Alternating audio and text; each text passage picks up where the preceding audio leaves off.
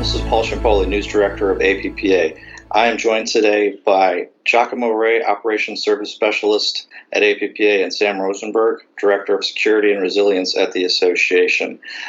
Uh, Giacomo and Sam, thanks for joining us for our latest episode of Public Power Now. Thank you. Happy to be here. Great. Um, so I'll just uh, dive into uh, the questions. Um, wanted to know if you one of you could give us an overview of how APPA coordinates mutual aid efforts and what your roles are when it comes to mutual aid coordination. Yeah, so I'll go first on this. Um, back in 2013, APPA formed the Mutual Aid Working Group, uh, which we call the MAWG, to establish a mutual aid network for the nation's public power utilities. Uh, the MAWG is made up of members from all ac- across the country. Um, as a group, we then developed the Mutual Aid Playbook, and we use this as our guiding document during disaster response. APPA's role in the playbook is as the network national coordinator. We monitor events such as hurricanes that may potentially impact our membership. Um, for us to activate our mutual aid program, the requests from membership must reach a certain threshold. Many mutual aid events are actually coordinated at the utility and network coordinator levels, and we'd only hear about it after it's completed.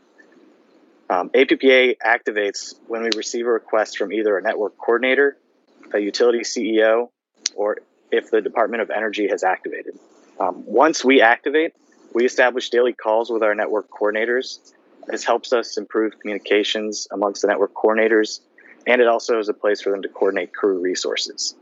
This call also gives them an opportunity to report any unmet needs they may have, which we then can take to the federal government for assistance. So that was a good overview by Giacomo. The in addition to what Giacomo just covered, um, the American Public Power Association is part of a CEO-led council called the Electricity Subsector Coordinating Council, or the ESCC. What the ESCC is, is it serves as the principal liaison between the federal government and the electric power industry on efforts to prepare for and respond to national level disasters or threats to critical infrastructure. So, for major mutual aid type events, or at the request of an industry CEO, the ESCC activates its playbook, which includes participating in unity of effort and unity of message calls to ensure that all parties are aligned um, when there's a large uh, scale response.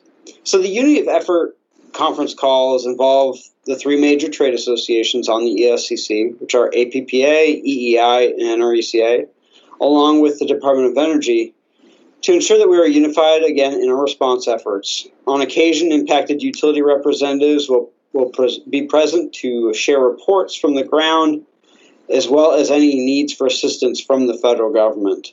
This could be like uh, lodging needs for line workers or uh, generator support from the Army Corps of Engineers. Um, and we take that information, uh, we take the information gleaned from our mutual aid working group call that Giacomo just spoke to and cas- cascade that information to DOE and our industry partners on the unity of effort call. What DOE does, and I should I should mention DOE stands for the Department of Energy. DOE then takes the information and feeds it to the rest of the federal government and FEMA via a daily uh, call with, with FEMA leadership.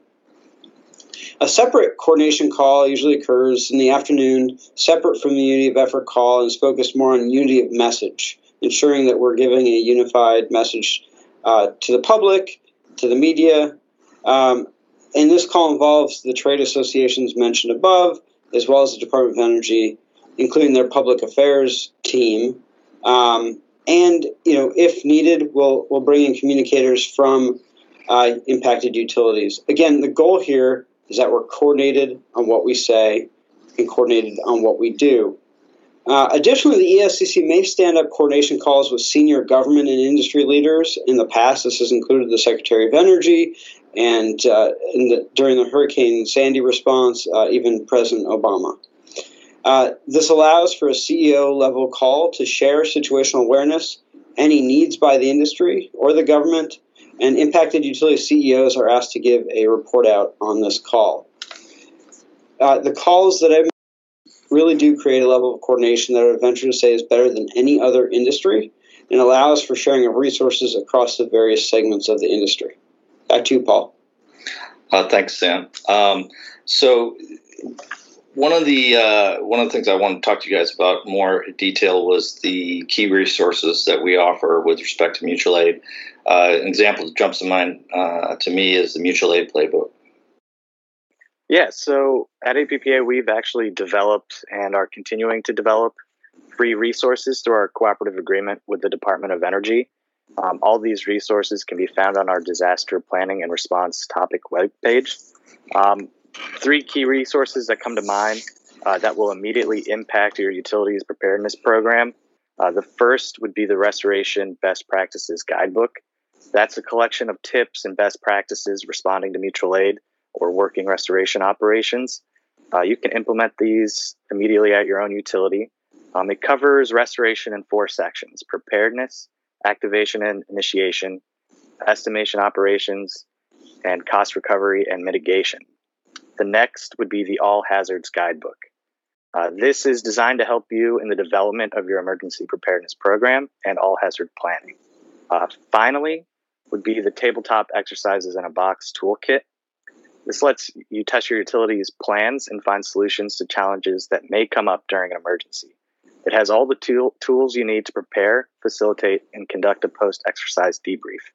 Uh, currently, we have winter storm, flooding, tornadoes, wildfire, active shooter, and a cybersecurity scenario. That's what I got, Sam.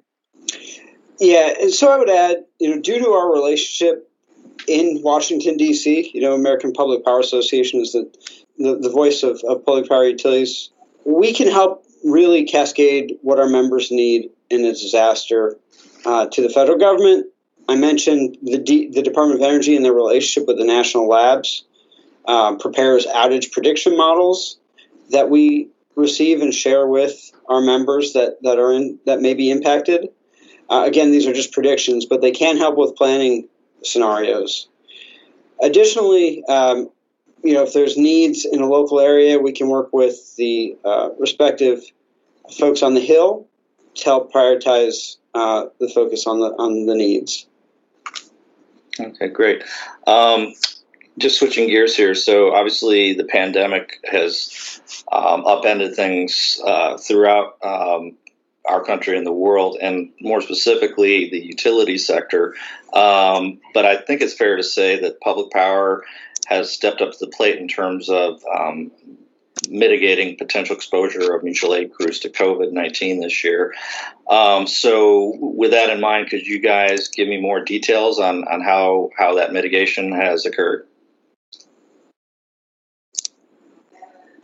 Yeah, so thanks for your question, Paul. So, what we did uh, early on, recognizing that this pandemic, uh, there were a lot of unknowns, right? How, how are we going to respond? The only real time kind of lessons learned, if you will, that we had were from, from Europe and Asia. So, what we did is uh, at APPA, we coordinated with the Electricity Subsector Coordinating Council to stand up what we called tactical tiger teams. Think of these as working groups. Um, we stood up these working groups to focus on major areas that utilities have to focus on, may have to focus on to keep their operations running. This ranges from mutual aid, which is relevant to this discussion, but also keeping control centers running, keeping uh, generation plants running, um, access to restricted areas. How do, how do we get utility workers into areas that may uh, be kind of quarantined, if you will? Um, those type of issues. So we got stakeholders together from our membership, from from investor-owned utilities, from the cooperatives, even from natural gas uh, pipeline organizations, the nuclear industry, etc., independent power producers, to come up with these planning considerations. And we put that into a guidebook called the ESCC COVID 19 Resource Guide. It's about to uh, be on version 10, coming out soon, um, but this has been widely used across the sector.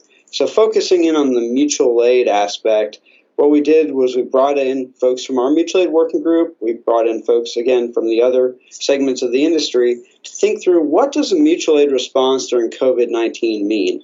So, some of the things that are included in the resource guide that helped utilities mitigate um, potential exposure of COVID 19 include a questionnaire for responding utility personnel, you know, including questions of have you been outside the country? Uh, have you been potentially exposed to somebody with, with the coronavirus? But also considerations for staging sites. You know, staging sites are generally these big, you know, parking lots filled with line trucks. Well, that may not be, and line personnel, that may not be a good idea in a pandemic situation. So, scaling that down to smaller staging sites spread out, and also having uh, temperature checks, for example, uh, in place at those staging sites. So, those are some of the things that uh, we were able to create with the ESCC, and our members were able to, to provide input on that went broadly throughout the industry and has really helped uh, mitigate uh, potential exposure of, of the coronavirus. Um, on the APPA side, we also recognized um, the need to stand up uh, uh, webinars for our members to share experiences of what they're going through and lessons learned uh, with the rest of our membership. So, on on average, I say we had between 300 and 400 um, members on those calls. Uh, we did them uh, weekly and then bi-weekly, and um, and then they, they scaled off a bit uh, as, as summer came about. Um, but we're actually going to be picking. We're going to have one coming up soon, talking about uh, vaccinations. How, how does the utility get uh, access to the vaccine when they need to, to vaccinate their personnel to keep them safe? Giacomo? Thanks, Sam. And I'll just add a little bit here. Um, we actually began hosting biweekly calls with just our mutual aid working group um, after these Tiger teams were formed. Um, and they would go through the ESCC resource guide, specifically the mutual assistance section, um, for things that they could utilize. Um, we had our member from Florida, uh, Florida Municipal Electric Association. They actually created an addendum to our national mutual aid agreement um, that would outline protocols for crew safety during mutual aid deployment. Um, and this addendum that they created would be agreed upon by utilities before response. Okay, great. Um, so, you know, we're closing in on the end of the year, um, and I would love to get your perspective on how you how you think public power utilities have uh, responded and performed to during various mutual aid events um, this year such as power restoration efforts in the wake of hurricanes and ice storms? That is a good question. Um, you know, I would almost rather we not talk about this till after November 30th, right? Because that's the end of hurricane mm-hmm. season. But things are looking pretty good right now. So, you know, this was a bad year. This was a record breaking season, uh, storm wise. Take away the pandemic. Mm-hmm. Now add in the pandemic, and you got a few curveballs that you're ducking. So, our members did very well. Um, we were concerned early on about shortage of um, mutual aid resources because utilities may not want to send personnel for understandable reasons um, to a mutual aid response. But we haven't seen that. We haven't seen a shortage of personnel. We haven't seen um, kind of a, a slow response. We've seen the opposite. We've seen a quick response. We've seen a coordinated response and we've seen folks, uh, for the most part, staying healthy, which is really good. Um, you know, I think that uh, this year will a lot of lessons were learned as far as you know coordination at the at the local level. Um, and how our members can establish relationships at the state level uh, to ensure that when and, and do that when we say blue sky, you know, when it's a nice day, when there's no storm, so that when the, the sky turns gray or black, they can they can uh, pull out those business cards or or um, kind of call those folks that they they establish relations relationships with to ensure a, a speedy response. Giacomo. Thanks, and I'll add just a little bit more for that. So we got our first test of how we would respond back in April of this year uh, with some tornadoes in Tennessee and Arkansas.